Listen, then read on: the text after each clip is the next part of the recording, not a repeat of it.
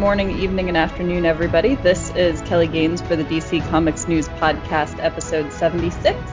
And I am here today with my wonderful co-hosts, Brad Filicki. Hello, everyone. The wonderful Seth Singleton. Why, hello. And our very own Geekopedia, Steve J. Ray. I like all the comics. So we're going to start off with a, a bit of sad news. Um, Joel Schumacher, director of um, Batman Forever and Batman and Robin, as well as also Saint Elmo's Fire and Phantom of the Opera, um, passed away this week at the age of eighty from cancer. Brad, what was what was your kind of feeling about that? Uh, you know, despite Batman and Robin, he did make a lot of good films, Lost Boys, uh, Saint Elmo's Fire, like you had mentioned. So he definitely left uh, a very solid body of work. And quite frankly, from the D C perspective and the Batman perspective, I always had a weak spot for um, uh, Batman Forever. Uh, I always in, I always enjoyed it. Um, maybe it was Jim Carrey. I I don't know, but I always I always always liked it. So uh, you know, it was it was a bummer to hear about that. I mean, you know, it's twenty twenty, the hits keep on coming. Um, yeah, it was just, uh, it, it, it's a shame. But he did, like I said, he did leave a very impressive body of work and a legacy that uh, he can be proud of. Uh, Seth, what'd you think? So much there to, you know, agree with. I mean, clearly a, a great body of work. I, I know that he suffered a fair degree of, you know, derision for the choices made, and uh, the ones that he admits were, you know, influences that, looking back, he, he would have changed. But you also look at that body of work. You look at the great attempt made with something like Saint Elmo's Fire and how well it was executed, uh, and you know, to, to then also see his chops as a director with something like Phantom of the Opera. The, this is someone who had a lot of talent, and I loved reading about his process and, and who he learned from, and this uh, amazing experience where he was writing and working and just finding his way until he became a director of, of note and merit. And I think that's probably the one thing that should always be remembered was something as important as what you described, Brad, which was legacy. And um, I think it's always uh, powerful when you can look at someone's legacy, see the highs and lows, and also know that at the end of it, you know, we should all be so lucky to have a body of work that can be remembered and we can be remembered with. Steve, how about you?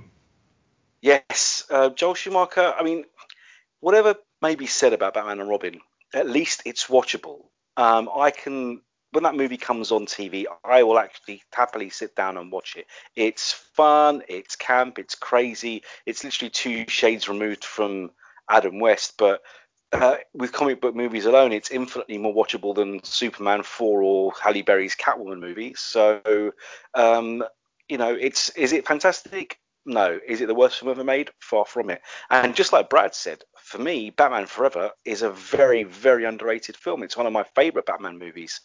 Um, the choices he's made, yeah, people talk about bat nipples or whichever way he went, but we've also got to consider the other films that, that he made. I mean, Flatliners and Lost Boys are two of my favorite films ever. Falling Down is fantastic. His two John Grisham thrillers, The Client and A Time to Kill, are superb. So um, when you count all of that against Batman and Robin, which isn't that bad anyway, we've lost a great talent. We've lost a great filmmaker, someone with vision, someone who dared to be different and do something um, original. So I think it's a great loss to the industry, and obviously an even bigger loss to his family, friends and co-workers. So I love and respect to all of them. And um, listen, I own a few of his films and I'll happily watch each and every one of them. What did you make of this story, Kelly? Yeah, I have to echo you guys. Um, It, I, obviously, his body of work is incredible, and I know personally, Phantom of the Opera probably stands out as my favorite.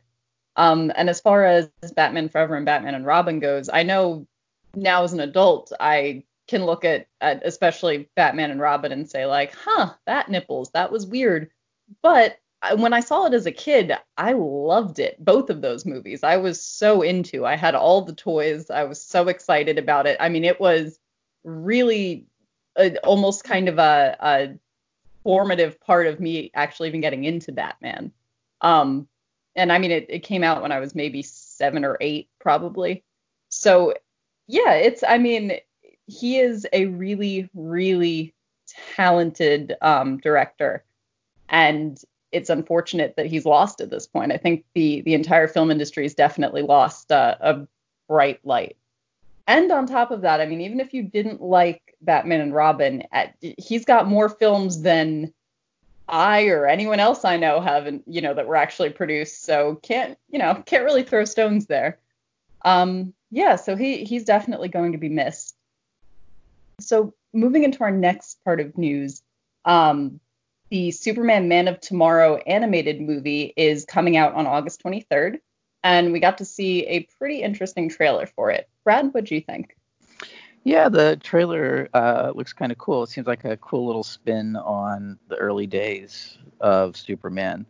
And although I'm not the biggest Lobo fan, um, having him in the animated universe uh, is kind of cool. And uh, maybe when I watch this, I will find something to like, because uh, that might be the closest I'll come to liking the character, unless he ends up on the Harley Quinn animated series at some point. Because I'm sure at that point I'd all, I'd love him.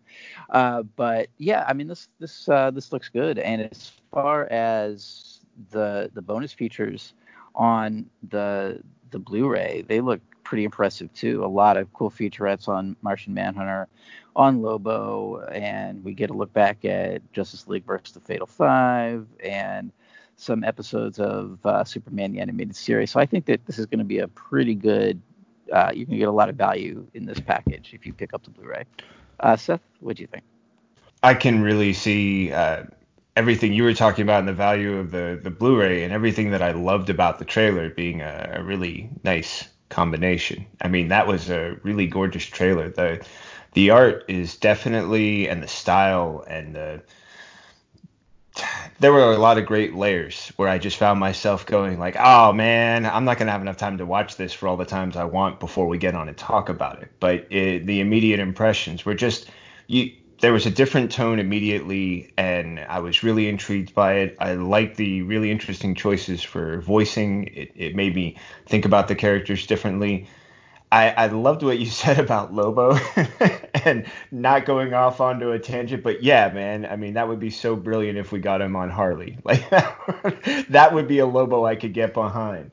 And I'm intrigued because we were talking some time back about, you know, his role on Krypton and also about his overall, you know, development and, and sort of, you know, a time period feeling when it came to him, and how do you make him more relatable and present. And I think this is a fun way of doing that, of reintroducing him.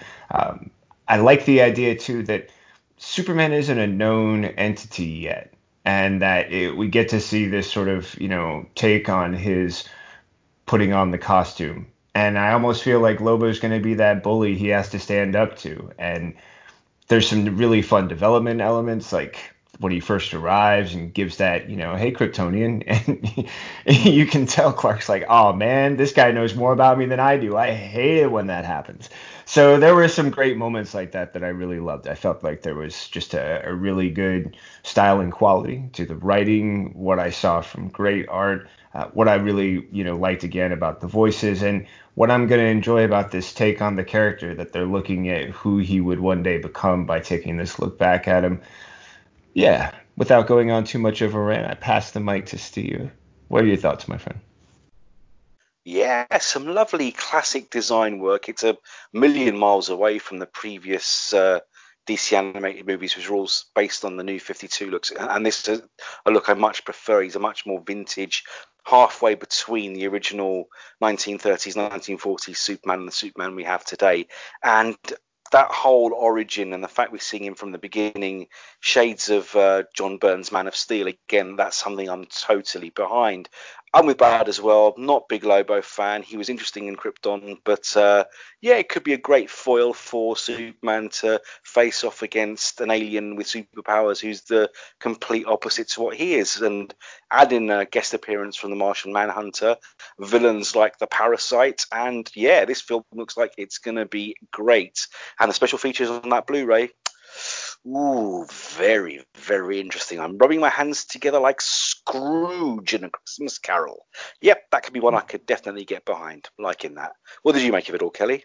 Yeah, I this looks really, really good. And um, Seth, I liked what you said about the tone, that this seems to be a very different tone in a sense of what they've released otherwise, I think, from the uh, D C animated universe. But it's uh, strangely with the animation, for some reason, watching it, it reminded me of a mix between Archer and, and Venture Brothers almost. I don't know. I think it was just the, the kind of darker lines around uh, the characters' faces, which isn't a bad thing. I love both of those shows, but it seems like it's just slightly different, but in a way that I kind of like.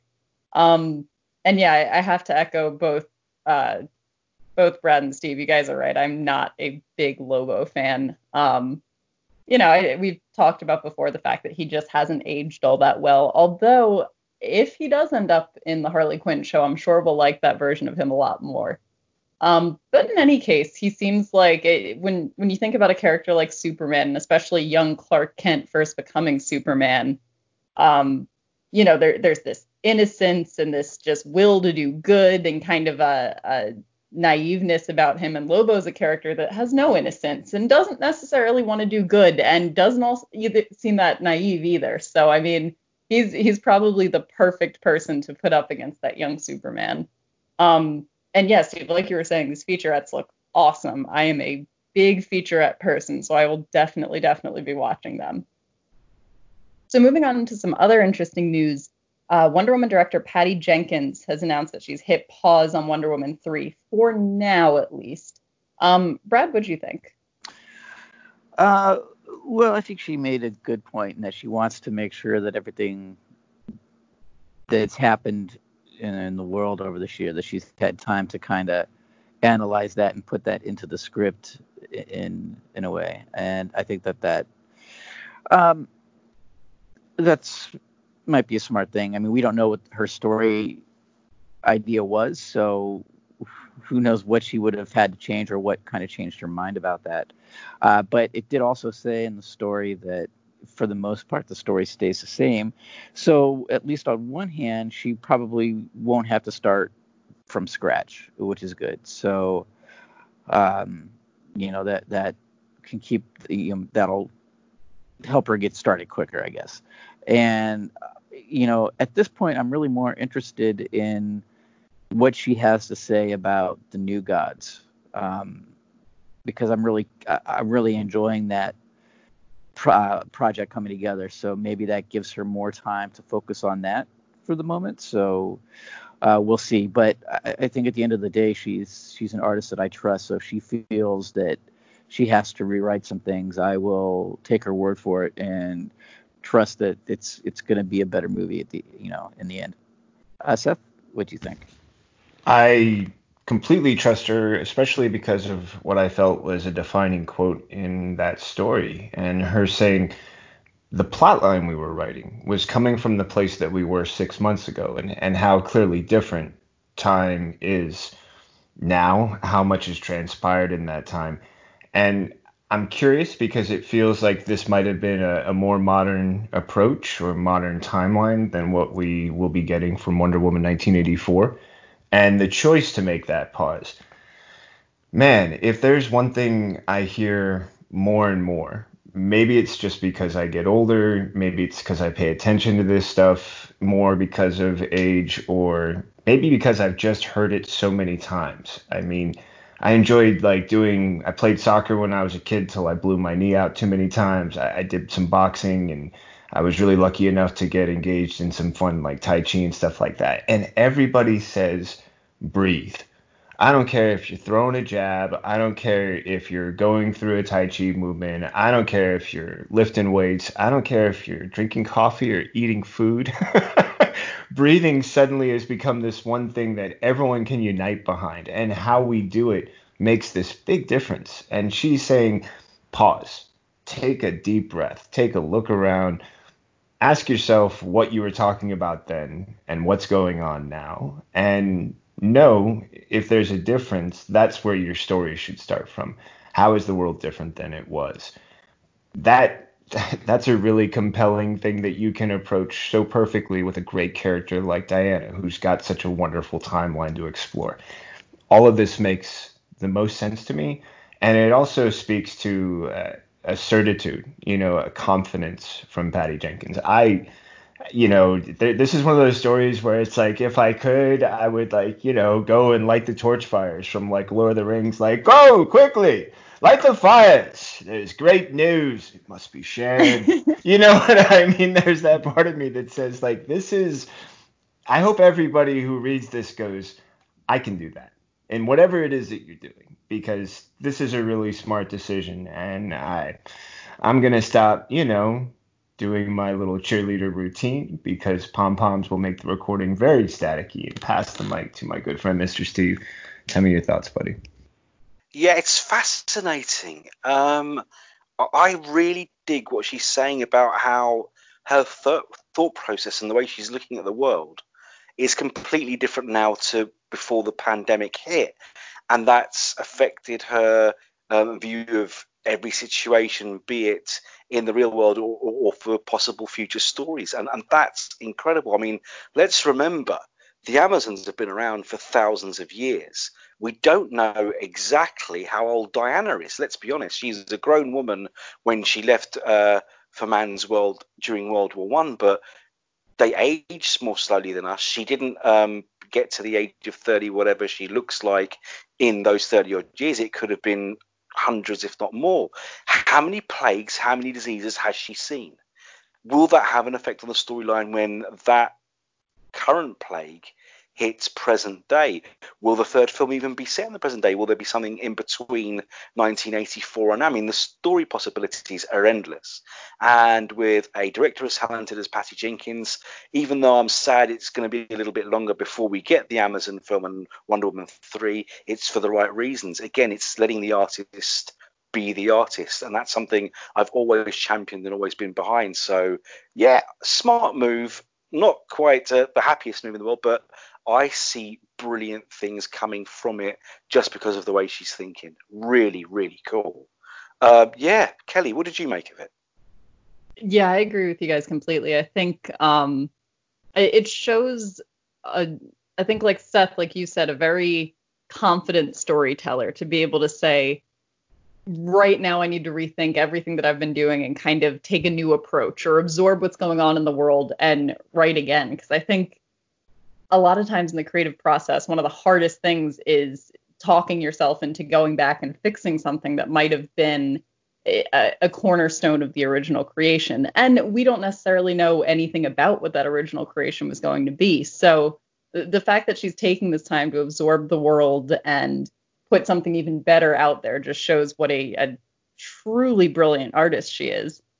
And, um, you know, Steve, going off what you were saying about Wonder Woman and possibly having seen pandemics in the past, um, I know just in, in reading and, and writing about a lot of Wonder Woman lately, one of the things that strikes me about her as a character is this idea that even if it is potentially inconveniencing you or could be, you know, not necessarily the thing you want to do, that it is really, really important, if you're going to be a good person, if you're going to be a heroic person, to put the people around you first sometimes, or to, if if there is a yeah. way that you can sacrifice or a way that you can do something that even if it's not necessarily what you want to do, that's going to help others, then that's the heroic thing to do. And I mean, we see Wonder Woman do it all the time with, um, you know, she she will be the first person, if there is a fight to be fought, she's going to be the one sacrificing herself, clearing other people out of the way, making the entire situation safer. So I think she is a really good character to kind of refocus and look back at.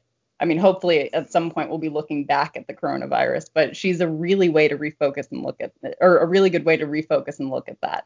Um, yeah, so I, I'm still very excited. Definitely bummed out that it's going to be a little bit longer, but I'm sure it's going to be worth every second of the wait. So yeah, kudos to Patty Jenkins. She's just consistently knocking it out of the park. And we have some really exciting news. Um, Michael Keaton is in talks to potentially be returning as Batman in the Flash D C multiverse. Uh, Brad, what do you think? This is a very cool idea. I think everybody would love to see Michael Keaton back, even if it's in a cameo. And to me, that's the big question. How big of a role is he going to have? Um, it, it would seem... I mean, I, I mean, I guess it would be possible, but it would seem odd to have him play a big role in it, but maybe not, um, because it has to be at least bigger than a cameo if he has to be in talks about it.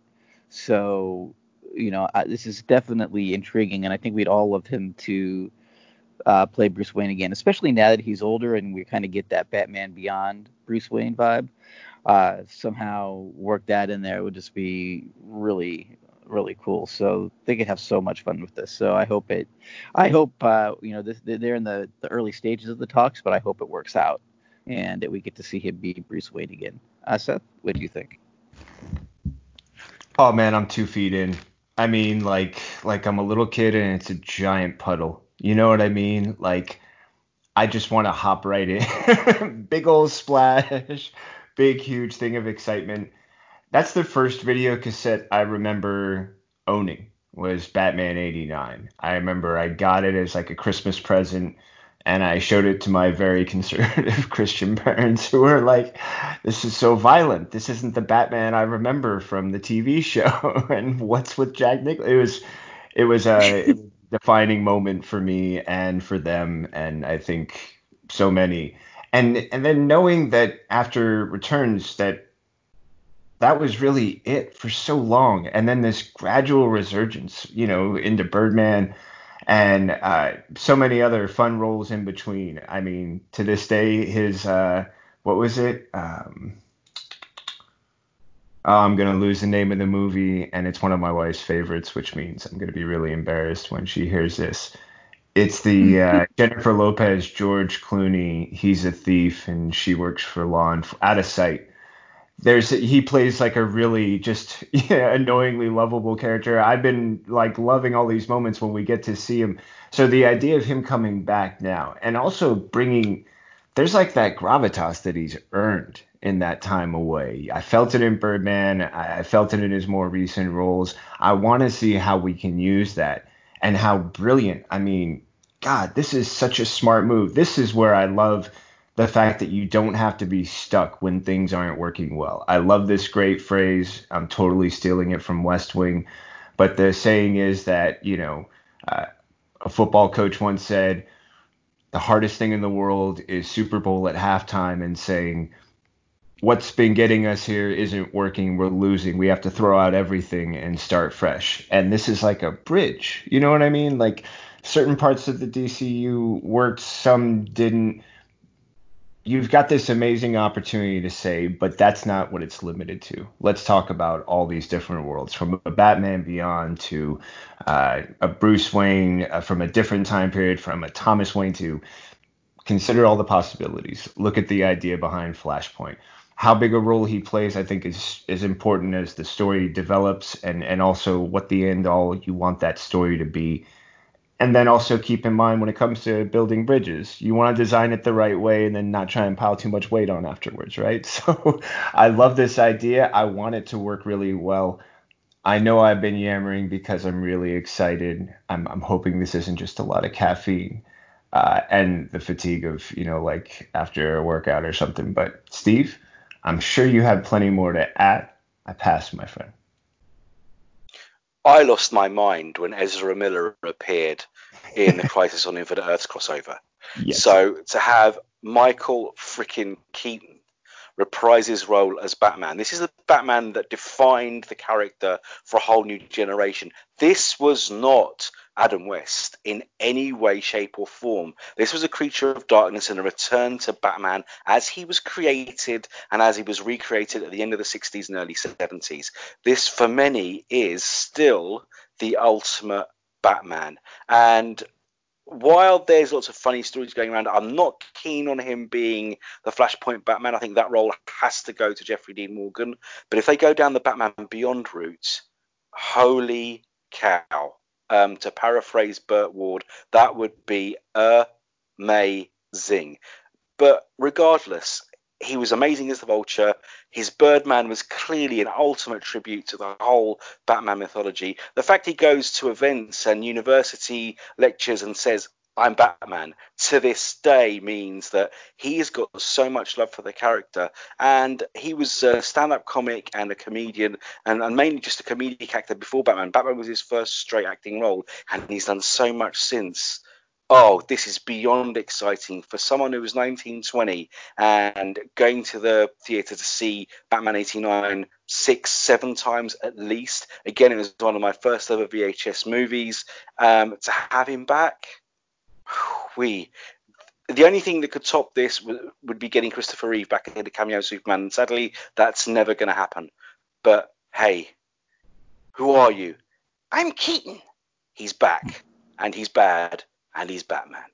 Kelly, what did you make of this brilliant story? Yeah, I uh I I think that's actually a really interesting point that you brought up, that that his role as Batman was his first straight acting role. Um Because I, it, it sounds like he really had to kind of convince people that he was going to be a good Batman, and we're sort of in that same position. Oh, yeah. Again.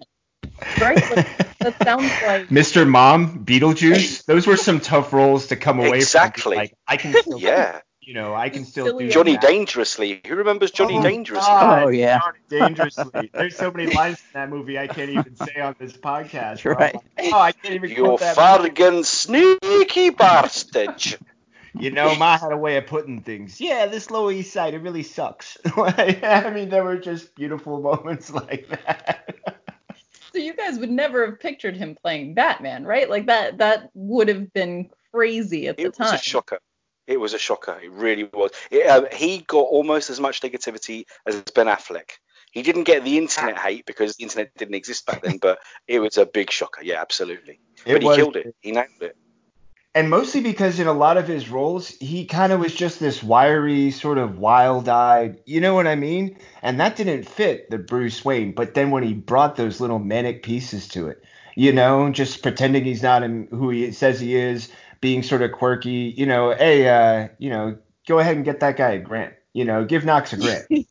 Stuff like that that he just made, and you were like, of course, he can be that crazy, as as Knox then says, because he's a mil- you know, a billionaire, like. When you're rich, you can be sort of quirky. And man, I, it, it was a tough sell. But then what you have to remember, too, is one, he sold it. And then two, the mania that happened. Do you remember how many people were getting Batman shaved into their heads? I've seen clips of that. But yeah, that's you know, that news reporters took over the world. Yeah, I mean, it was it was a phenomenon that if we had had the internet at that time, uh, I. I think we would have seen a much different possibility afterwards. Um, I'm I'm shutting up now, but man, yeah, as soon as you brought up what he was before, I was just remembering, like, I remember as Mister Mom holding the baby in front of the dryer while he's like freaked out. I remember you know? that. Right? And then him as Beetlejuice, I mean, wow, what a stretch. I mean, he he's clearly brilliant in his execution of that. But then to have done all that zaniness and then be like, no, no, no, straight guy. Got it. I can be superhero. I got it. You know. And then he, he just sold it. I mean, that was, yeah. But I, I, I shut up again because ran down. No, no, it's and it's it's perfect because I think this gives us a reason to. I mean, we we've already said we're we're just gonna let uh, Robert Pattinson do his thing and play Batman and see what happens. But I mean, if anything, this is a, a good point to the fact that we can't in any way, shape, or form judge the way a an actor is going to play Batman until he plays it. We can't, I mean, you can't look at Beetlejuice.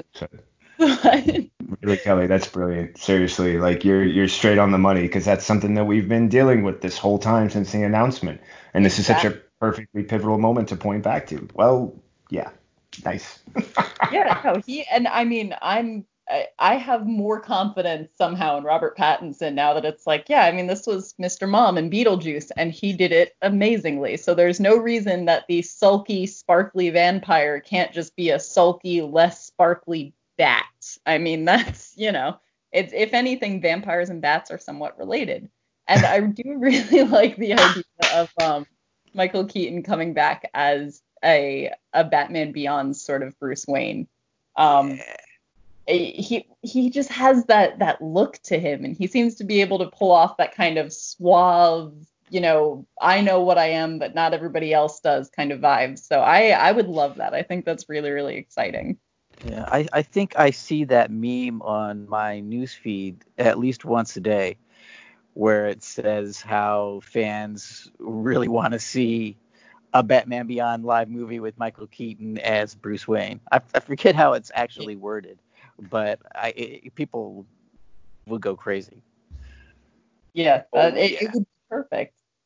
And I mean, it's, you never know. We we haven't seen the Batman yet, so maybe Robert Pattinson will knock it out of the park, and that we'll just have a couple of really awesome Batmans floating around. I mean, who knows? But it, I, we shouldn't give up hope yet. Plus, I love the fact that we also are, you know, hearing the consideration of, hey, so is Gustin gonna pop on like Miller did on his show? Like, are we gonna oh, get that? That would be amazing. How smart. And and can can I just ask, out of curiosity, which movies, storylines, characters were you thinking of? You know, just as a follow up, because this could be the launch pad that you could say there are infinite number of possibilities, and this movie shows just how many we're touching on, how many more might exist, and what that means for the future of D C movies. Uh, just just out of curiosity, because my brain sort of flipped. Like, you could do everything. You could do every Elseworld story. You could do every future, every possibility. You could see... Yeah, so my brain sort of flipped. I don't know if anybody else's did. Just curious. Justice League: The New Frontier, please. Oh, oh yeah. Oh, brilliant. Yeah. Yeah. Yep. Uh, it's That's, a good one. I think I've always personally really wanted to see. Um, I mean, she. I, I think she could still do it, but Linda Carter come back as maybe a Kingdom oh, yeah, Come. Yeah, yeah, yeah, yeah, yeah. How amazing yes. would that be? Kingdom Come. Yes. Like, stunning still. I mean, that, I hope I age like that. My God. So I, I think she'd make a really, really good Wonder Woman comeback. But, you know, we'll we'll see. Awesome. Uh, yeah. And, yeah. And, and, you know, Steve, you mentioned the whole, you know, we can't have Christopher Reeve back. But if they could somehow bring that Batworld into it in some way. Um, you know, yeah. I, I don't know how they would do it, but that would be yeah. really cool. And they kind I, of did with Brandon Routh. Yeah, and I, I would love to somehow, I, I would love it if it references back, like you're saying, uh, if Gustin comes back, if they somehow give little hints or something for the Crisis Infinite Earths that we saw in the Arrowverse, I think that would just be a cool little Easter egg as well. Yeah. So good. Yeah. That would be smart. And and I'm really just greedy now, because I remember at the end of uh, Rogue One, where they have that brief little C G I play where you get to see Leia, a young Leia, but in a new scene and with this sort of like magic of, oh God, I hope I didn't just do a spoiler for anybody who hasn't seen that movie, and I'm okay with what I just. Okay, my heart dropped for a second. I was like, did I just? That really... one has been out for it's, more than it, five it's minutes. Okay. I think you can be. Forgiven. Okay, I feel yep. good. There was just and, a moment. And I think I gave big spoilers away for for Doomsday Clock to anybody who hasn't read it over the past few weeks. So I I, I, I hear you. Okay, yep. So I'm not alone. Yeah. But but you know what I mean. What if we could have just that like thirty second scene with a Christopher Reeve just glimpse, just a, you know, a little like, this was that world, he's not here, whatever, however you want to play it, I don't care. But Brad, yeah, I mean, oh man, you guys are, see, this is why I asked that question. You get me more excited, I have more fun. I uh Kelly, you're the one in charge, take control, leave. There's so much they could do. Have you guys seen that Mark Ruffalo series? Um, There's One Thing I Know Is True, where he plays twin brothers, and it was literally filmed over the space of years. We played one of the brothers, and then he lost a ton of weight to play the other, or vice versa. But the joins are, you can't see a thing. There's two of him on screen at several moments, hugging himself, walking past himself, and it's flawless. That like technology's you said, just getting with better Carrie and better. Fisher. Yeah. Oh, it's incredible. What they did with Carrie Fisher, not just in Rogue One, but with training with the lightsaber with a young Luke in uh, Rise yeah. of Skywalker. Um, mm. They can do it. And Brandon Routh has touched on the fact that he actually is Christopher Reeve Superman, because in Crisis he says, yeah, I once fought myself in a junkyard, which is Superman right. three. So if they could have some reference, and maybe they can do it with C G I. They can put Christopher Reeve back. And there's bound to be some cutting room floor stuff from his movies that hasn't seen the light of day as yet. That needs to happen, because, again, just as much as Batman uh, and Batman Returns, Christopher Reeve's Superman set the ball rolling. We would not have the films we have today without that man. So, Brad, yeah, I'm totally with you. They have to do something. Have to. Yeah. I mean, we, we can hope. These are all good ideas. If anyone from D C listening, I mean, these are, you know, we, we give our contact info at the end of the show if you want anyone to elaborate on any of this. Yeah, I'll take a job on my rates. So let's move on into T V and streaming news. We only have one story, but it is a really exciting story. Um, Lucifer Season five has a release date of August twenty-first. And we have official confirmation that we are going to be seeing season six. Brad, what did you think? I'm surprised that it took this long to get that confirmation for season six. Um, you know, a, a few weeks back we talked uh, when uh, he signed. You know, he he signed a new contract, so um, this certainly was not not surprising. And um, you know, I, and I'm glad we're getting that release date. It just makes me realize that I've got to catch up on this show. So I may have to jump in on that so that I can get caught up before August twenty-first, because I know that I've I've missed a lot. And I, do, and I do I do enjoy the show. So, uh, I, you know, I just wonder, they say we promise it's the final season, but if they manage to make a really good sixth season and the fans still love it, because they just can't seem to let it go, if they will possibly continue it. Seth, what do you think? I wondered the exact same thing, Brad. I was like, you know, they, they said when it's canceled, then we're running it for this long, and then it's done. Okay, last season was it. Okay, this season's it. And you're like, yeah, about that. I'm gonna not hold my breath. But it's for all the best reasons, because you can just keep hoping that if something's great, you continue to give it all the love that you have and, and watch it continue to be great. And then when it can't be what you or others want it to be anymore, you you walk away. And it's it's kind of like that pro athlete thing, right? Like they always want to retire the champ or on top or at the best part of their career. It's like you never want to see the skills going away. You never want to see like the magic's missing. So I I love the fact that there's that feeling of like, okay, we can't keep doing this. At some point we're going to do it and it's going to blow up in our faces. But this time, okay, we'll do one more. We'll say this is the last one. Whether or not it holds true, uh, that's probably going to make for some really good speculative discussion as we get further down. And Brad, I'm with you. I need to get on board.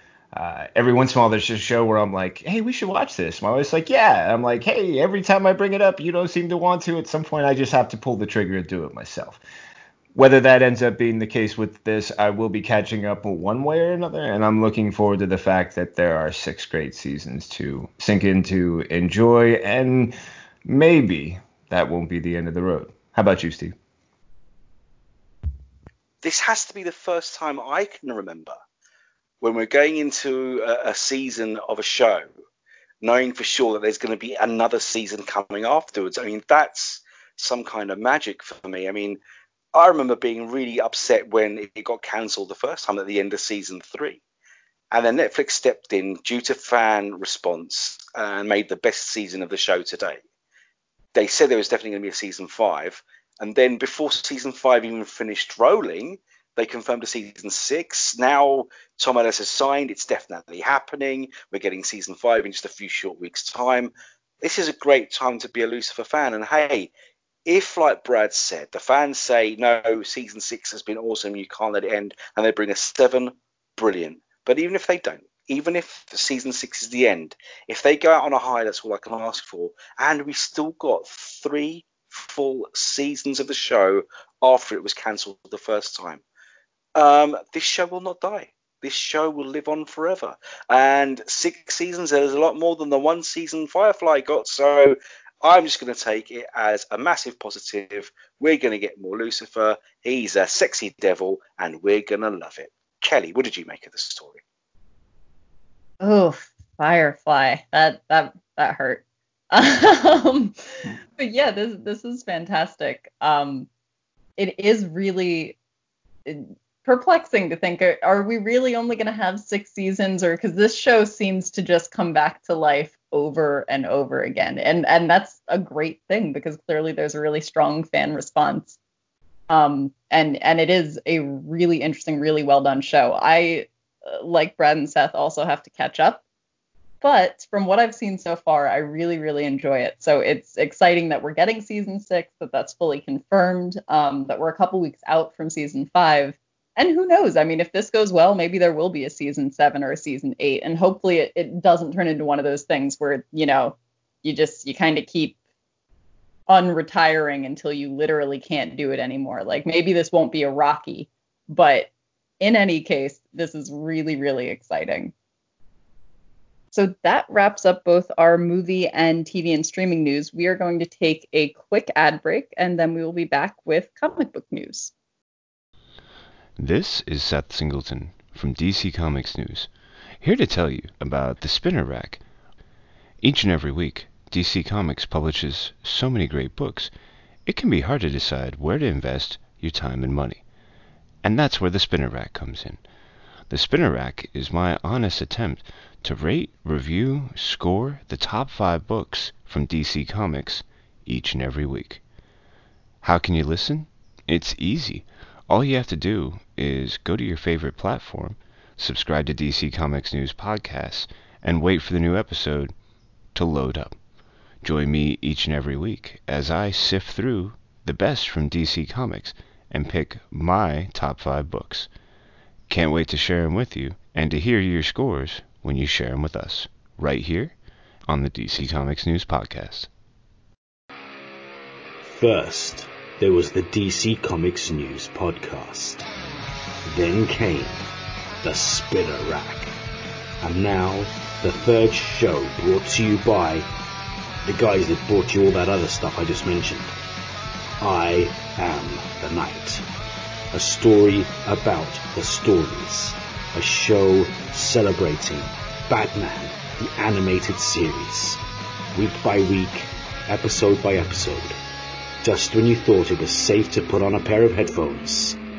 I Am the Knight.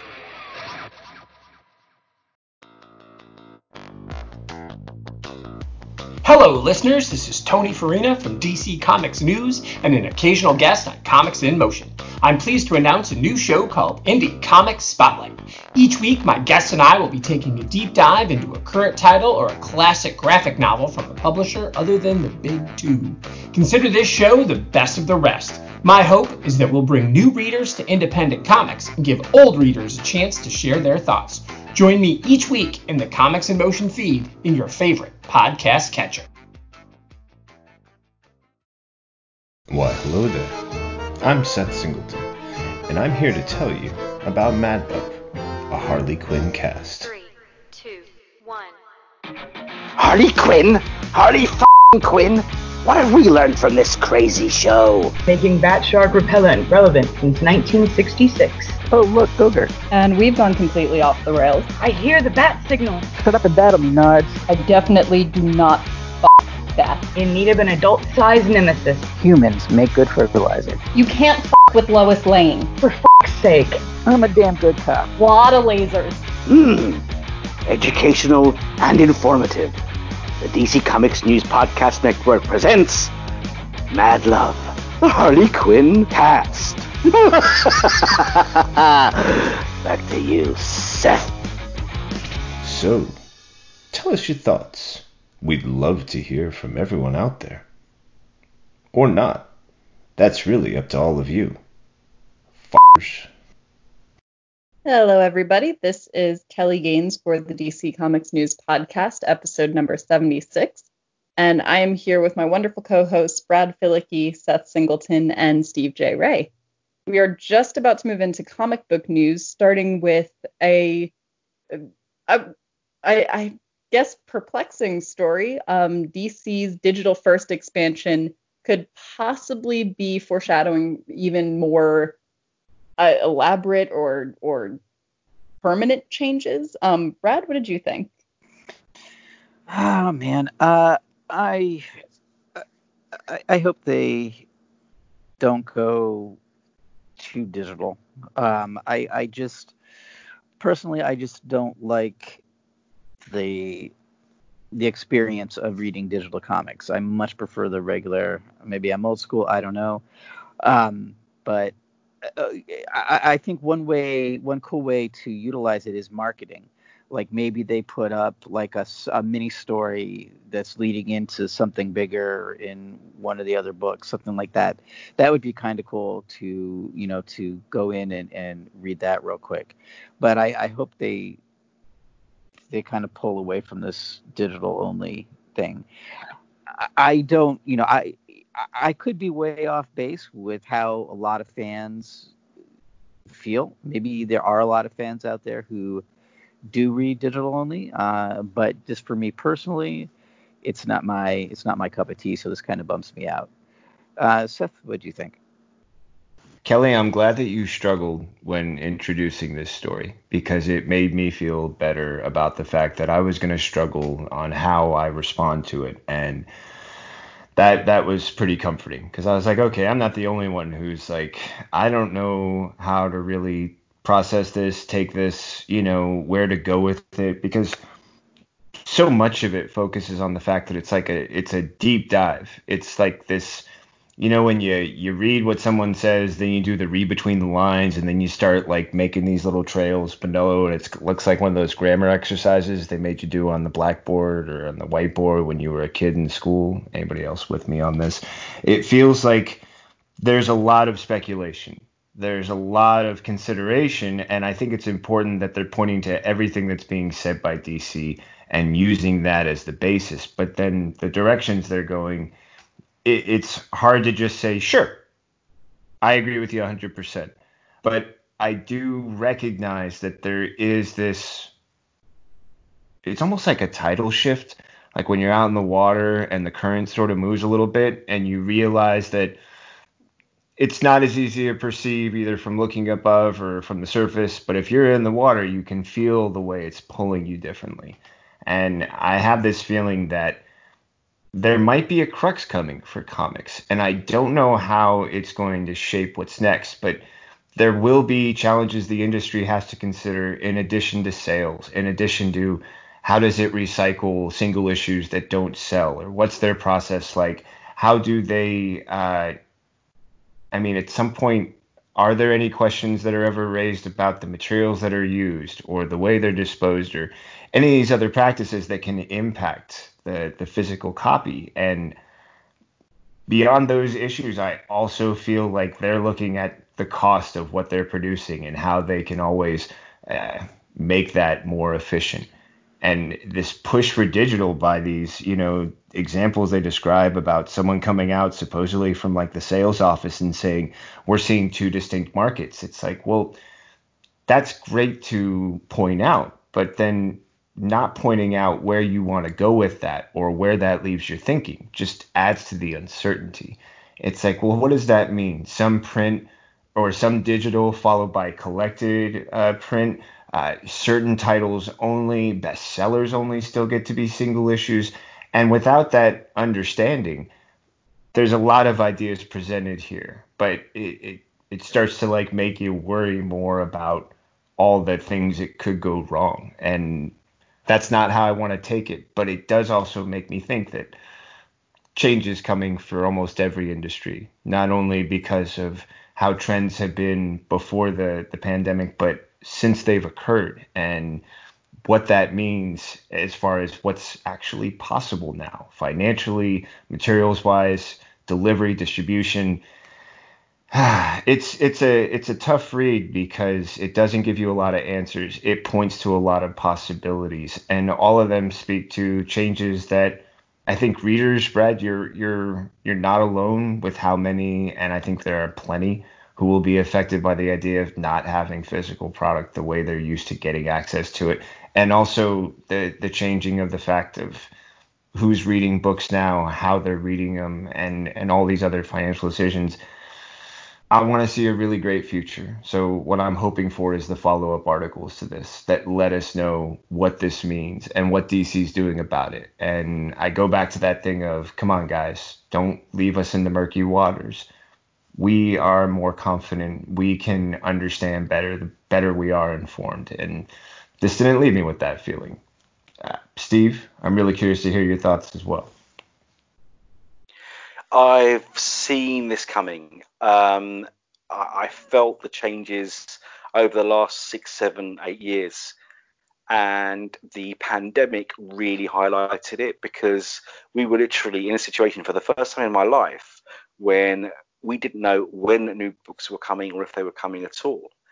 And the industry seems to have bounced back, but it's raised so many questions. Now, I've got to admit, I don't really like reading digital comics either. I never have. It's convenient if going on a vacation, so I don't want to take my comics with me where they can possibly get damaged or fall in a pool or whatever else. Um, but I love holding a paper book in my hands, turning the pages, and the social experiences we've said so many times of going to the comic book store and talking to other fans, other readers, and the people who work in these stores. And this is where my biggest problem arises. Let's be honest, as a business, D C would save a ton of money and make a ton of money if they went fully digital, because of no more printing costs, no more distribution costs. You pay the creators, you put it online, you give the people who sell it online for you a little cut, but that's it. So it, it, it's a no-brainer in a business sense. But again, that's a selfish way of looking at things, because you've got to think about the printers, the people who get the paper, um, the manufacturers of the paper. And remember, while comics aren't necessarily a cheap business, they're not ten cents anymore like they were when we were kids. They're like three four bucks a pop. At least it's paper. This isn't an industry that's really damaging the environment. And every single comic book, if you find ten thousand in your loft and you're not a comics book fan, you can sell them or you can recycle them. This isn't like V H S tapes. This isn't like uh, petroleum or plastics of action figures. This is actually a fairly green um, method of entertainment. But you've got to think that if you go fully digital, these printers, these press agents, uh, the people who make inks and the people who make the paper, the people who manufacture it, they're going to be out of a job. Every comic book store owner is going to be out of a job um, because that's what they do. And the fact that it seems that that may be a possibility upsets me. It really upsets me. Um, I don't think it'll ever happen. I think we'll always have paper comic books. But when you're put in a position that a ton of stories now are not going to see their end in paper form, they're only going to be released digitally, well, and then maybe six months to a year later in a trade paperback, that upsets me. And what upsets me even more is the fact that digital firsts are coming. So people who do read comics digitally are going to get these stories weeks or months before people who prefer to have a physical copy. And that's literally telling everyone who buys comics in paper form, listen, you're going to be behind. Too bad. Either get with the future or live in the past. And that's taking the choice out of readers' hands. And that's the part I really object to. Um, either way, I love comic books. If they end up going fully digitally, then I'll probably go fully digital, and my wife will probably thank me for it because I won't be bringing piles of books into the house every few weeks. But that's not the way comics were meant to be read.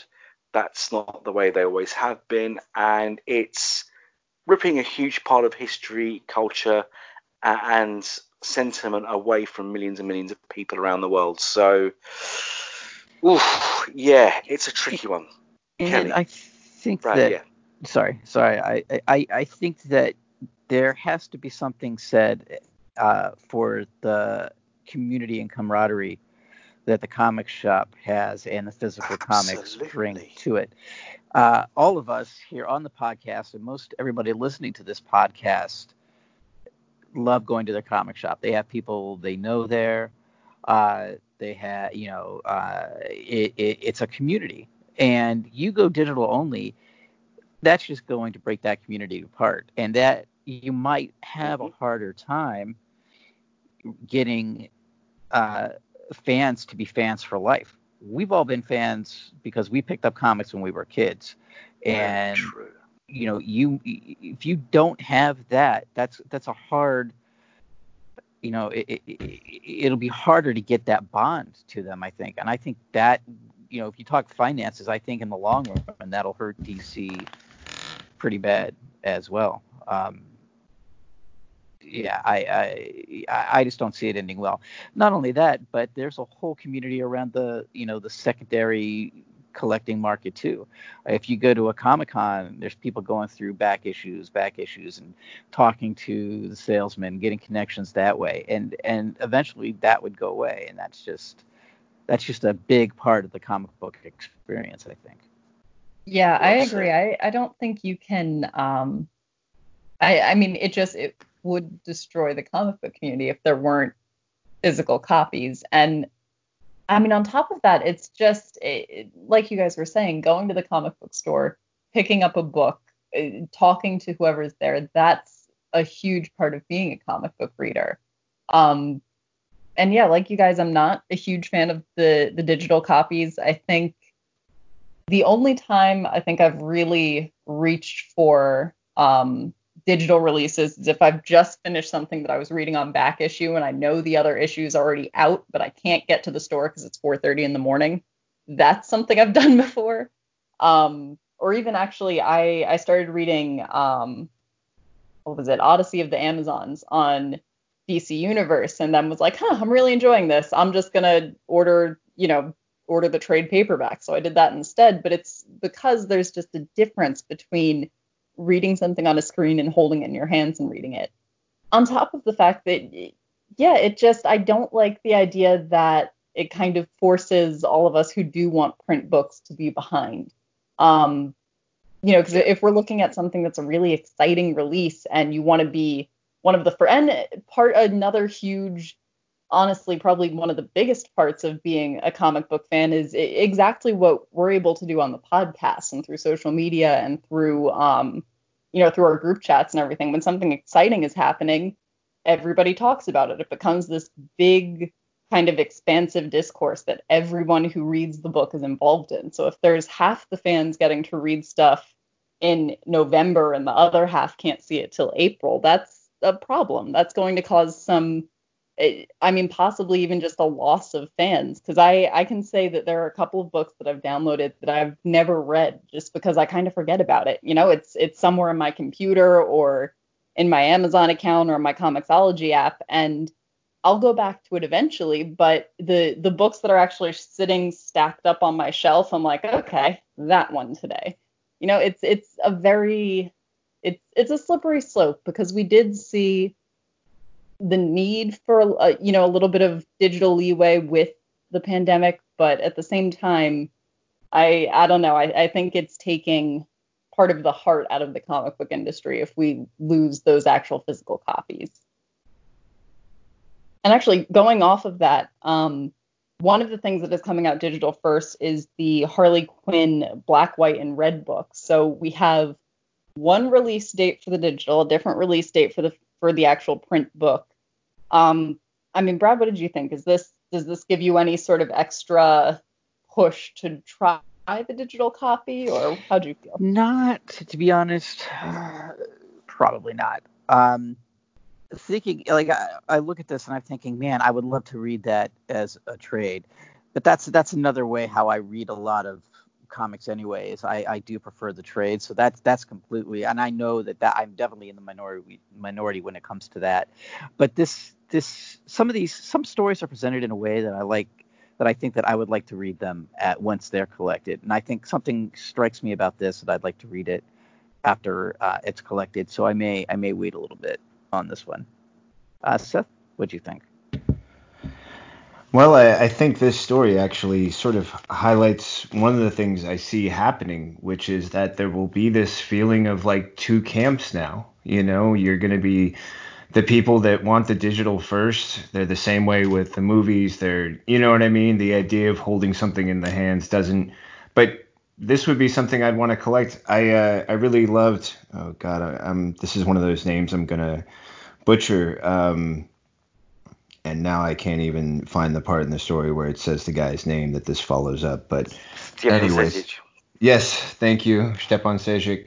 Uh, I collected all of those physical copies of his Harleen, and they're gorgeous to behold. There's a reason why I get certain books like that, like Undiscovered Country, like uh, uh, who's the one that's really, you know, Last God from D C, which is just like this beautiful painted, you know, tapestry through every right. And you hold it. And so that's the thing where I think, Brad, like you, I'll I'll sit and wait. I've got a couple of beautiful books that have been recommended to me by the shop that I'll I'll get as a trade because I missed the boat, and I'm good with that. I, I don't need to collect more single issues. I, I get myself in trouble every time. I'm like, but it's only a five to six issue run. How bad can things get? And then later I, I see my tally at the register, and I kick myself because those things always add up. It's just the way it is.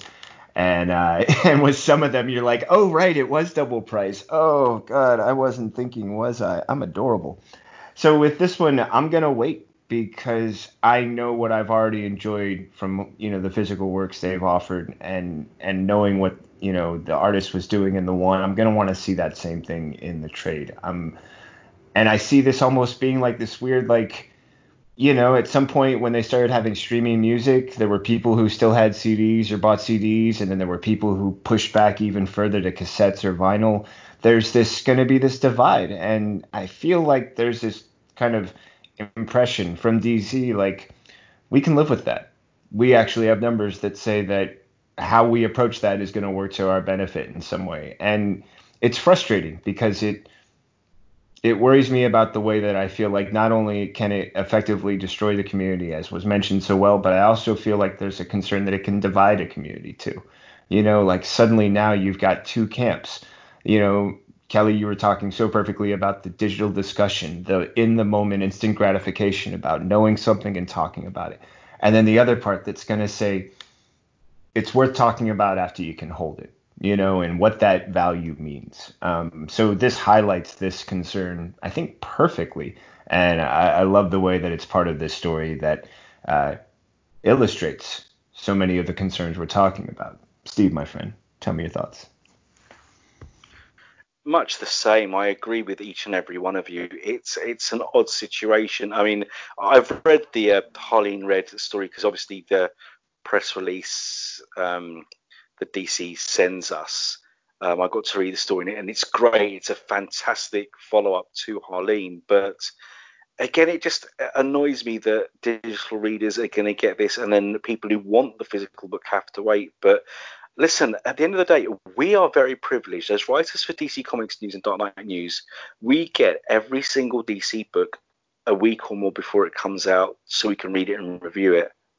But that still, to me, is like you both all, all, all said, that that's almost more of a taster, because all the books that I've collected for years and years and years and all the new stuff that I read and I love, I will then either add to my pull list and collect every two weeks or every month or whenever they come out, or grab the trade for when that comes out. And slowly but surely over the last few years, especially um, with ten thousand comic collection and space running out and a wife who's going to assassinate me before too long if it continues, I've been moving towards the trades, and she's actually keen on me to switching to digital completely. But there's something that's lost. There's that whole tactile magic of holding a comic, and I love reading the previews, writing my reviews, and then going out and getting the real thing. Because like you said, Seth, when you've got that physical book, you can open it up and look in detail, especially with painted art, with, with a more delicate art, with something that's really, really well drawn and well coloured,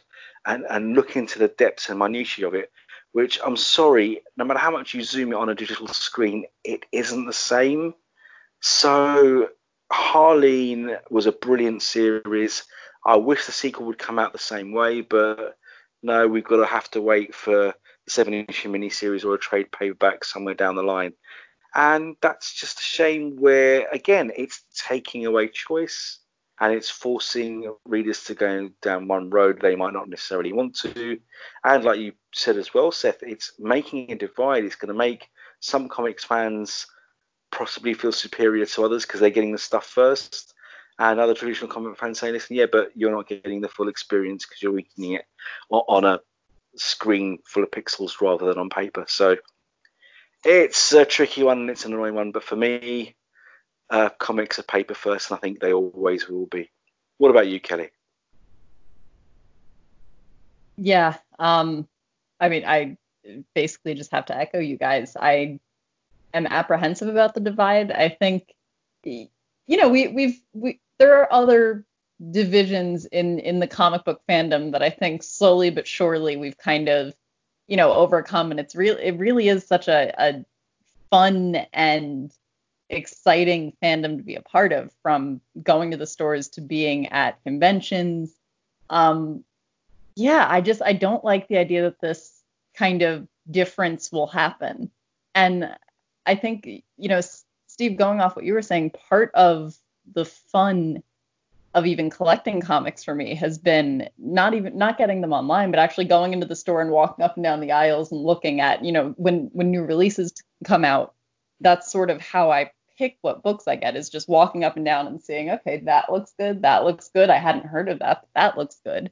And, you know, getting to purchase books that way. And I can honestly say throughout this pan- pandemic that going online, that's one of the biggest things that I've missed, because I'll get onto a website for a store and be like, okay, so I have to scroll through eighteen pages to really browse. And then once I find yep. something I want to add to my cart, I got to go back and start browsing again. Like, it's just not, it, it's not, not the same experience. It's not a fun experience, and it kind of takes away a part of the community. So I think, as far as this Harley Quinn book goes, I'm more than likely going to be waiting for the trade, um, which, again, it you know, it sucks that it puts us a little bit behind. And, um, yeah, I mean, we, we're fortunate to have the advanced review copies, but it it is really just kind of a bummer for fans who don't necessarily have, an ac- have access to that. So, I mean, we'll we'll see what happens. We are still going off of speculation that it's necessarily going to be digital only, but it's, you know, well-founded speculation. So I guess we're going to have to see, but my hope would be that D C understands a little bit better what their fans actually want. Um, yeah, so I guess that, that one's just something we're going to have to keep our fingers crossed about. So moving on into another little interesting bit of comic book news, um, D C's event Leviathan Checkmate is rescheduled indefinitely or postponed indefinitely. Um, and I, I suppose it's to line up a little bit closer with some of the upcoming storylines. But Brad, what did you think? Yeah, I think this is kind of a casualty of COVID and everything having to be pushed back. I think D C right now is just trying to line up editorially with what the, you know, the storylines going forward. So uh, it is opti- I, I am optimistic that we will get to see this series at some point. We're just going to have to wait a little bit. And, you know, the stories that D C is telling now, it'll probably be worth the wait. Uh, Seth, what'd you think? Yeah, immediate casualty for starters.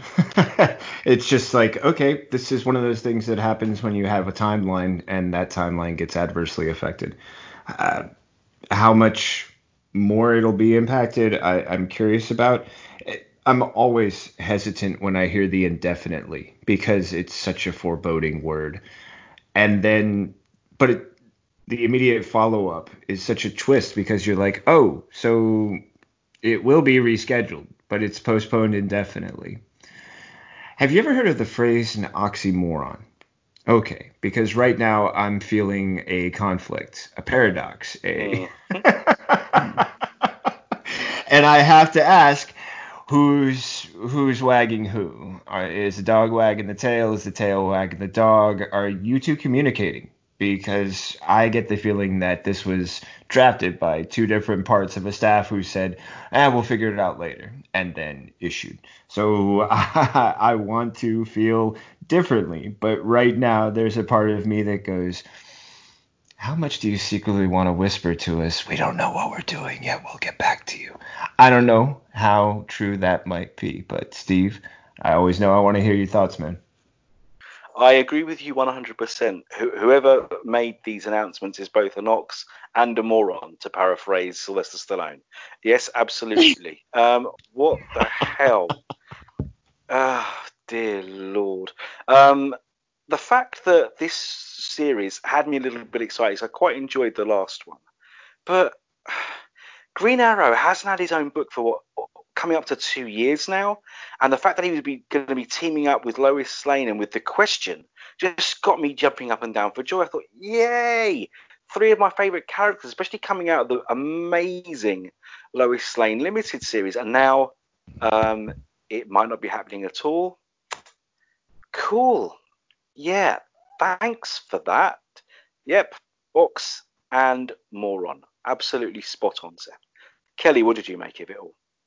Yeah, I think if a couple were to say that their wedding was being postponed indefinitely, that would give you a good idea of how to take something like this. I mean, it's it's, it's right. A, I, exactly, because it's such a, a tease of information. It's like, well, it's postponed indefinitely, but we're rescheduling it, but we don't know for when, so maybe we aren't. It's I I think if I were to send an email like this at work, I, I would be fired, because it's just like, this is the most cluster of non-information I've ever seen.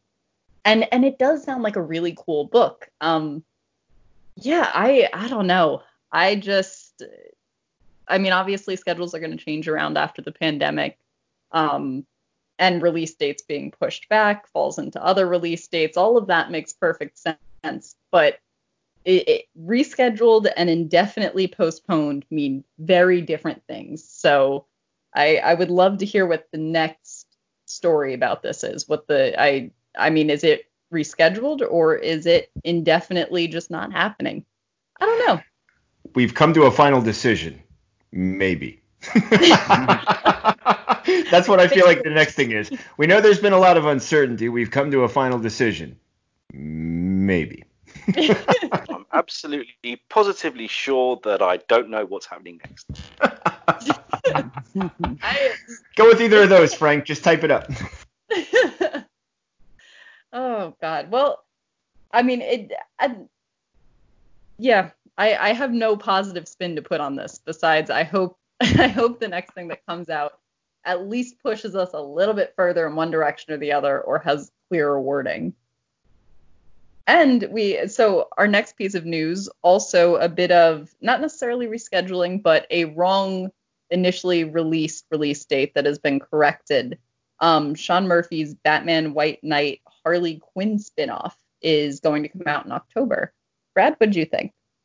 Uh, I'm I'm looking forward to the series. Uh, the White Knight books have been so good so far, so I don't think that I have to worry about it being a bad book, so uh, I'm excited. Uh, reading the kind of the synopsis of the series, uh, it'll be an interesting take on Harley Quinn, having her being the mother of twins. Uh, so that should be that should be interesting. Uh, Seth, what do you think? I agree. I love this take on on Harley, you know, and and how she's coping with Gotham as it adjusts to all the events that have occurred so far in the White Knight series. What I am really intrigued by also is the producer. I love the idea of this original character and this concept of, you know, Starlet and some other fun ideas that are coming out of it, and what these, uh, you know, gatherings of colorful characters might be that they allude to. This this sounds like a really great direction that you can have such a, wow, I mean, hugely eventful series up to this point, and then look at an element that comes after and then develop this great story. I think it's going to be a lot of fun. And I also love these ideas now of Batman being in prison and being like a mentor, and how she has to take on the role of teaming up with someone while, you know, trying to investigate what's going on, and, and what that process will look like. It's also hopefully going to expose some of those things that maybe get passed over in the details when you're telling such a big story like they've been so far, but through an investigative one can also kind of highlight like what happens after a big event,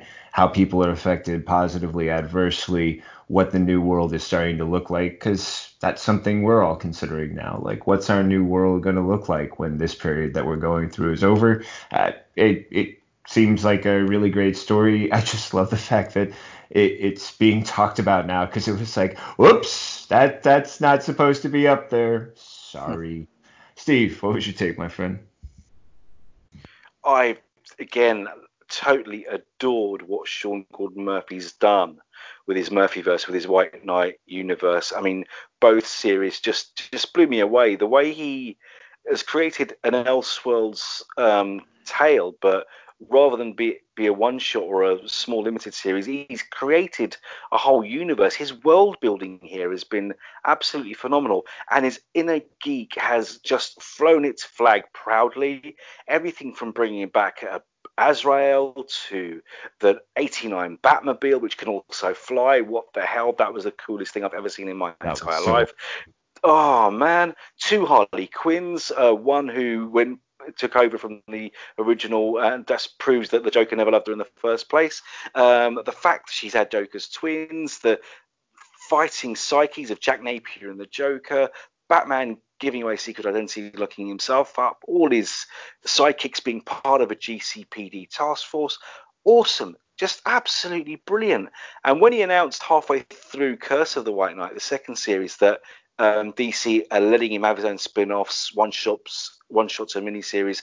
When this solicit came out, and I thought, whoa, what the hell did this come from? This is crazy. And I saw it on an Italian website, believe it or not, before I saw it anywhere else a couple of days ago. And I thought, hang on, this this isn't right. D C haven't mentioned anything like this. Where the hell's our press release? Hello, Clark. Hello.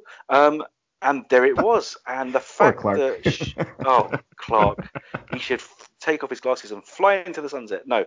Um, The fact this was announced, and it was a complete balls up, it shouldn't have been announced in the first place. It's not coming till October. I thought, oh, man, talk about throw the hook and, and drag me in like a guppy.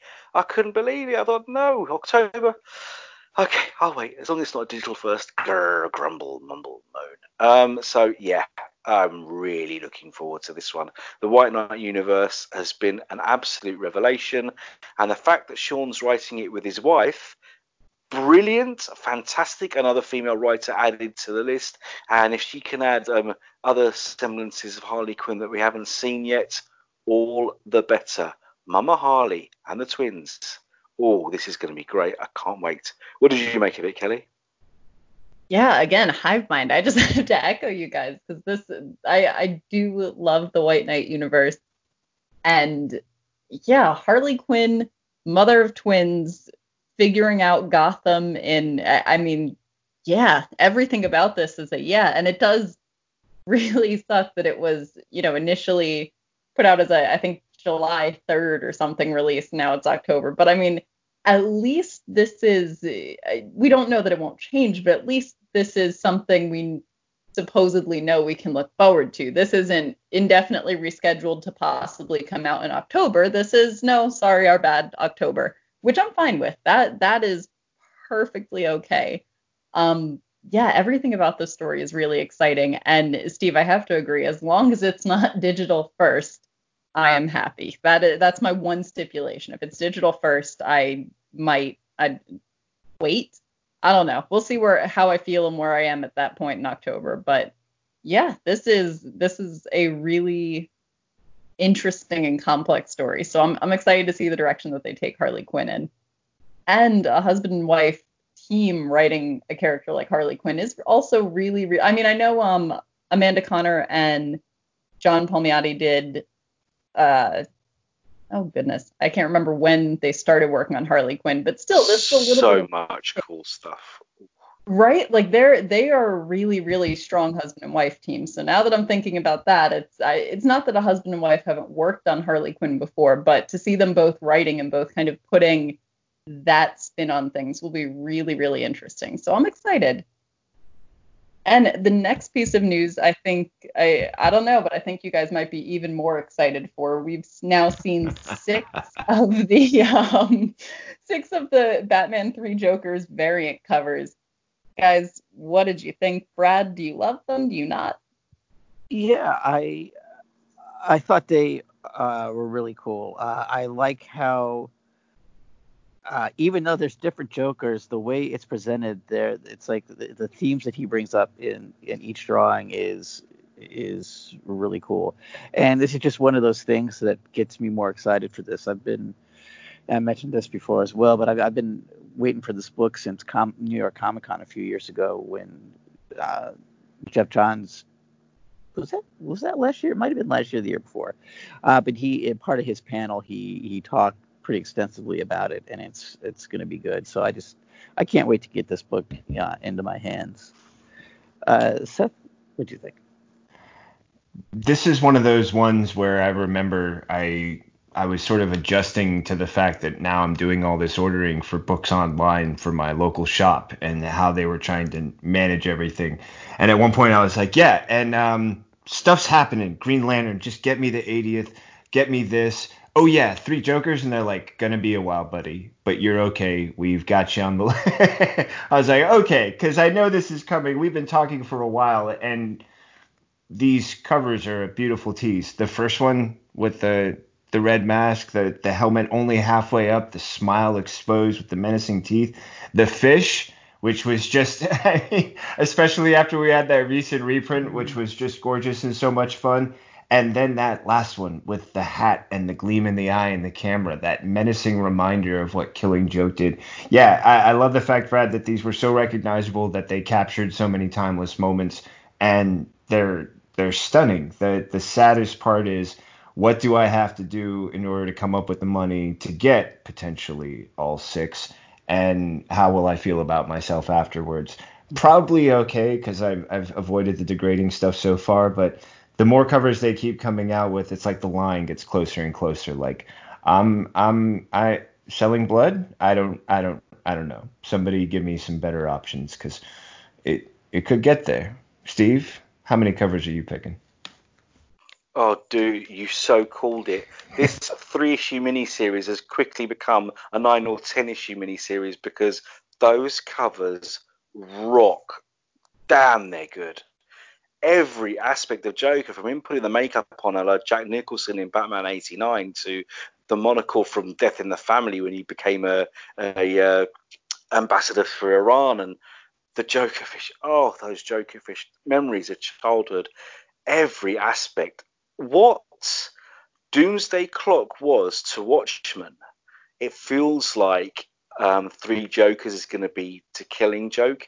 This is clearly Jeff Johns um, revisiting the era-defining stories that he loved as a teen or, or, or person in his early twenties, the same kind of age I was, and bringing them smack up to date, but without pastiching or being cliched, but by honestly honouring them and loving them and trying to build on them.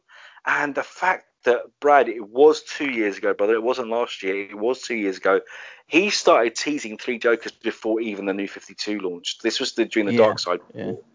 So this book has been a long damn time coming. And when you get Jason Fabok on the art, doing Bolland, doing Neil Adams, doing uh, Marshall Rogers, but in his own Jason Fabok style way as well. This book's going to be every bit as gorgeous to look at as it is to read. And those covers, like you said, Seth, this isn't just three comics anymore. This is going to be uh, probably a dozen. It's going to be my next Doomsday Clock. What the actual hell? Um, let me sell my entire furniture, T V, hi-fi, and Letter Street comics all day, every day. Hey, actually, that doesn't sound like a bad idea. I could do that. Kelly, what did you make of it before? This is going to be a ridiculously expensive series, because not only do I want, and of the covers we saw, the Red Hood one, that first one, is probably my favorite, although the Killing Joke one has to Magic. be, I, mm. right? Like, I, I looked at that, and I th- I kind of got chills for a second, because it's actually scary looking. It's like, oh, okay, this is not the Joker I want to see at my door. But considering I'm going to get all of these different variants, all three issues, and then on top of that, because I have my my comic book cover wall, I actually need two copies of all the variants, because half of them have to go up on the wall. So that's a whole other thing. Um, yeah, this this is just going to be really, really fun, really exciting, and really terrible for my bank account. But, I mean, these covers are gorgeous. And, again, this is a book that we've been looking forward to for, I mean, at, at least two years, but probably more if, if anyone was really paying attention. And I, yeah, this this is going to be exciting. Um, I will say that that fish terrified me for a second there. I think that was the second or the third picture in, and it was kind of like, oh, okay. Like, it, but that's the fun of it, is every single one of these covers, just scrolling through this, uh, through the, the slideshow, every single one had a different emotional reaction because it's the Joker and because it's so beautifully and realistically done.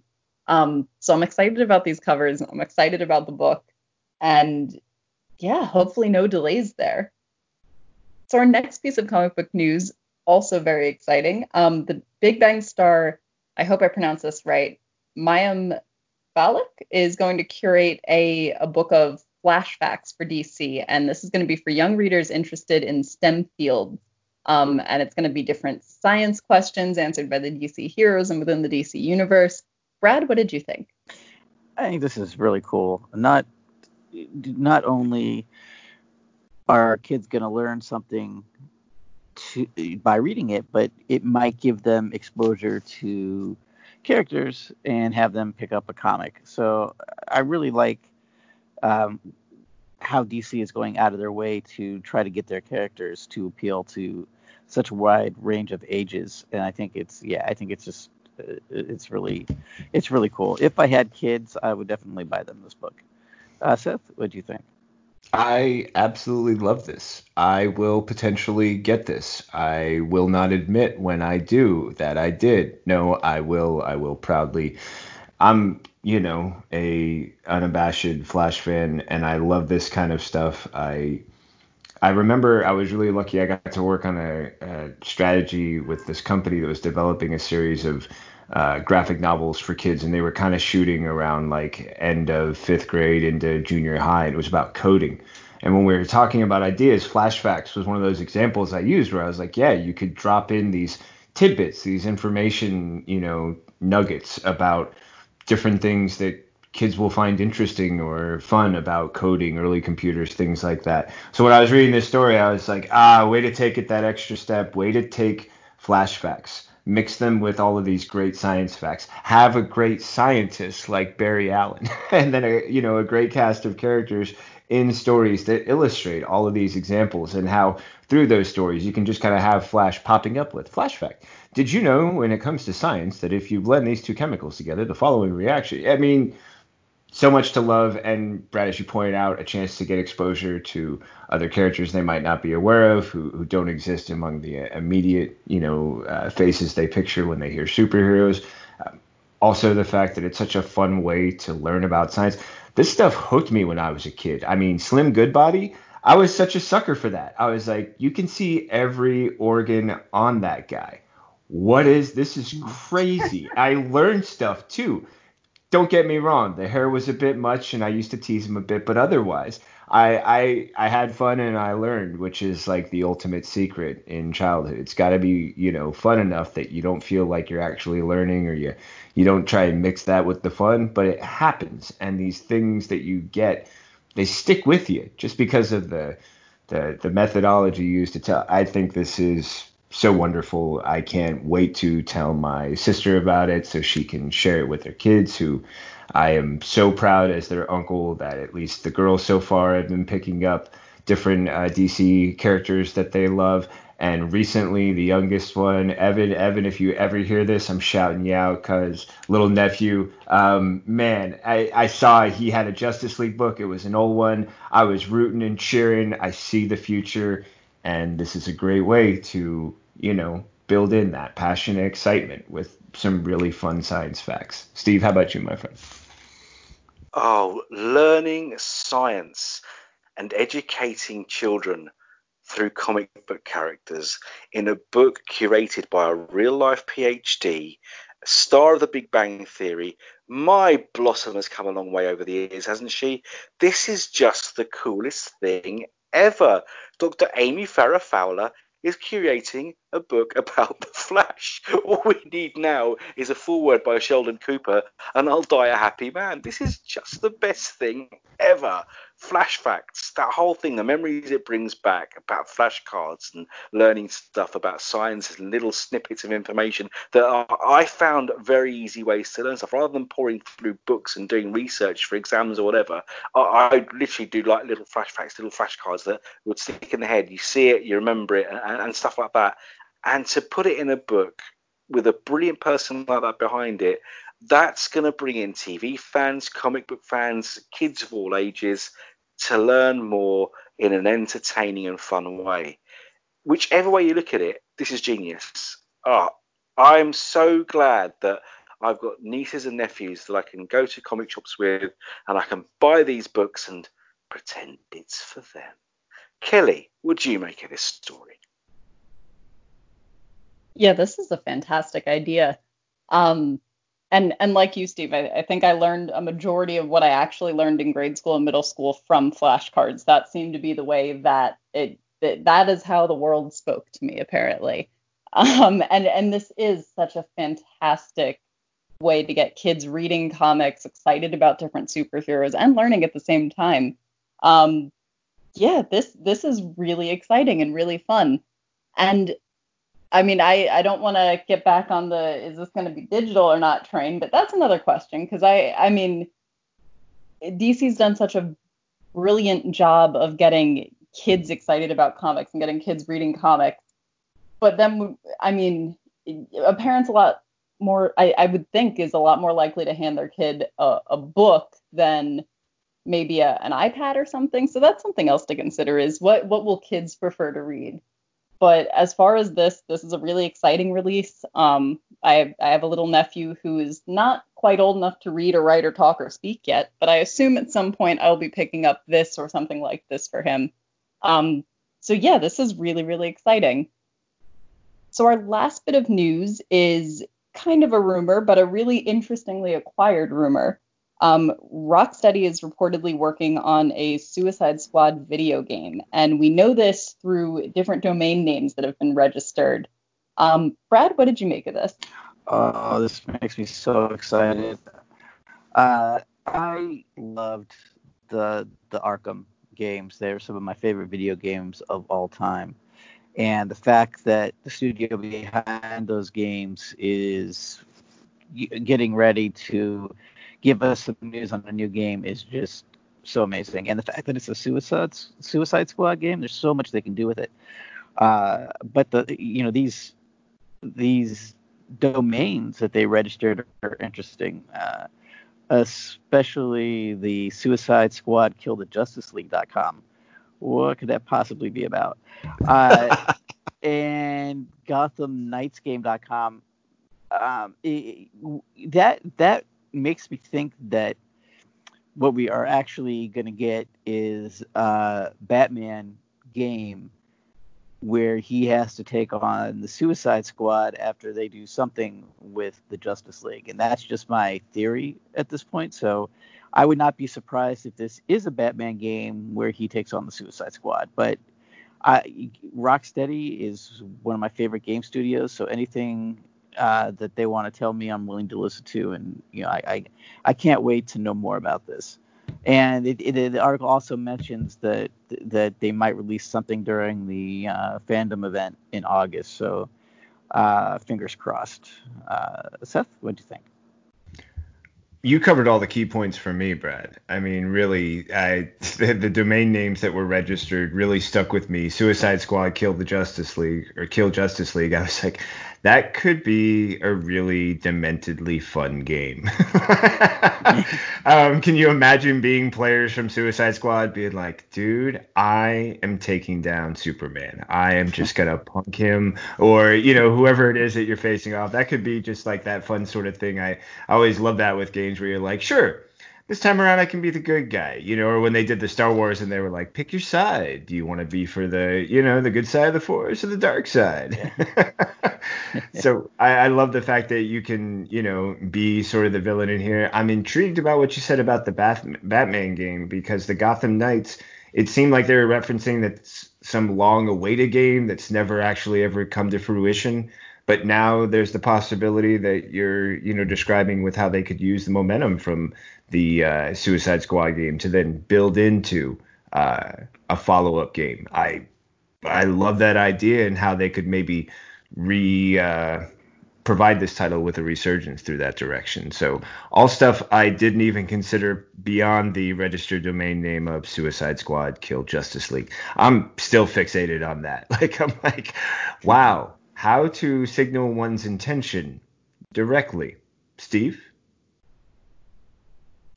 This is a game I know for an absolute fact that my son will be picking up because he devoured the Arkham games. He absolutely adores them. When we record I Am the Night on a weekly basis, he frequently brings, brings up the characterizations and the character designs for some of the characters from those games. And Best when scarecrow. He sees this piece in news, oh, Scarecrow, absolutely. The best Scarecrow design in the history none, of comics. By yeah. none, totally. And, and the Mister Freeze they use, which is both brand new and a complete tribute to Michael Ansara from the animated series. It's just that those games were phenomenal. I mean, I'm not a video game player, but I sometimes would come down, see him playing, and just get engrossed in the way Batman moved, the way he fought, the villains, the storylines, the whole fact Jason Todd being Arkham Knight, and the Batmobile sequences. Damn, I mean, this this game was a whole universe on your T V. And if they expand that, because I agree with Brad, looking at these domain names and re- they registered and the story ideas, this could literally be the latest Arkham game wrapped up with the Justice League and the Suicide Squad and all those characters as well. Can you imagine? Um, the cityscapes, the, the the fun, the vehicles, the explosions, the, the madness, the insanity. Um, this sounds to be incredible. So I cannot wait to uh, speak to Adam, to my son, and tell him about this game because I think he's going to go absolutely bananas. Kelly, what did you make of this? Yeah, I, I'm not a big video game player either, but I do know these games very well, um, partly from watching my little brother play the Arkham games when uh, when they were first out. And then also, I think I think it was last May, maybe, I went to a convention with my boyfriend and we went to see um, Kevin Conroy speak. And my boyfriend wasn't that into it at first. And then I was like, yeah, he he voiced Batman in the Arkham games. And then he was like, oh, my God, the Arkham games. Like, then it, then it was the coolest thing ever because they're just such well-done games. Um And yeah, Brad, I, I think you're on to something with this, that this could be a really fun kind of zany tie-in. Um, yeah, I, I just, I don't know. But in any case, I'm really, really excited for whatever comes out of this, because at the very least, watching these games be played. And I mean, maybe at some point I'll actually jump in and play them myself, because it's, I, you know, Steve, like you were saying, it's something that anytime I've walked pl- past anyone playing the Arkham games, it's just kind of like, okay, I could stop for a minute and watch. You won't and, be oh, able wow, to. That's Scarecrow, right? Like, it's very, it's very, very well designed. Yeah, they um, will suck you in. Yeah, and it's funny because I don't think there are a lot of video games that necessarily can pull you in as just a casual bystander like that. To the extent where I, I mean, I would sit and watch my brother play for hours because it's just like, huh. Yeah, that's yeah, it. Same. That's how the Batmobile yeah. looks. And yeah, so I, I mean, I'm excited, even if I just get to watch this as a, a secondhand person. But oh, I, yeah, we'll see. We'll see what happens. And with any luck, this will be just as dazzling as the Arkham games were. And I don't think that's really much of a concern because clearly they've they've knocked it out of the park multiple times already. Um, yeah. And just thinking that it would probably be on the new consoles too, so the open world that they create could just be absolutely massive. I mean, the the open world in Gotham Knight was huge, so just what they could do is just, oh, I can't wait. Yeah, this this is going to be fun. And, I mean, I, I think to an extent there's at least a, a chunk of Batman fans who are most familiar with Batman and Batman's universe through the Arkham games. I, I think I can say that for my younger brother and a lot of his friends, that that's how they initially knew Batman, the way that I would have seen the um, the animated show or, you know, Batman eighty-nine or anything like that, but their first real experience up close with Batman was through those games. So yeah, this is this is really exciting. And I mean, domain names, that is a clever way to figure out what's going on with a company. What domain names have they registered recently? That is kind of funny. So wrapping up, is there, did you guys have any last minute thoughts on the game? Oh, I just said I want to play it. Basically. All right, awesome. So that has been episode number seventy-six of the D C Comics News Podcast. And I have been your host, Kelly Gaines. If you enjoy the show, be sure to like, subscribe, comment. We'd love to hear from you guys. You can find us on Stitcher, Spotify, Apple, and Google Play. And you can also find our other wonderful D C Comics News podcasts on there as well, including Harley, Mad Love, the Harley Quinn Cast, The Spinner Rack, and I Am the Knight.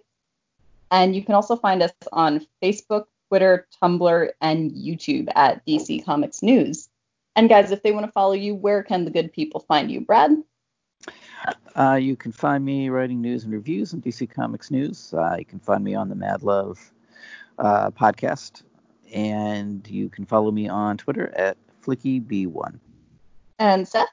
Yeah, let's see. You can find me, Twitter is One More Singleton, uh, Seth the Writer on Instagram. My dogs, Bruno and Fiji, who are just tantamountly cuter than I am. Exactly. They just really are. And if you want to taste, if you listen at all to me on the Spinner Rack, you'll hear my French bulldog Bruno snoring, sometimes playing, or just breathing, which if you've ever encountered a French bulldog is something that sounds a bit like a slow sawing of logs, as well as uh, some sort of other air escaping thing. So check all those out, or just type in my name, Seth Singleton, and, you know, see what happens. And Steve?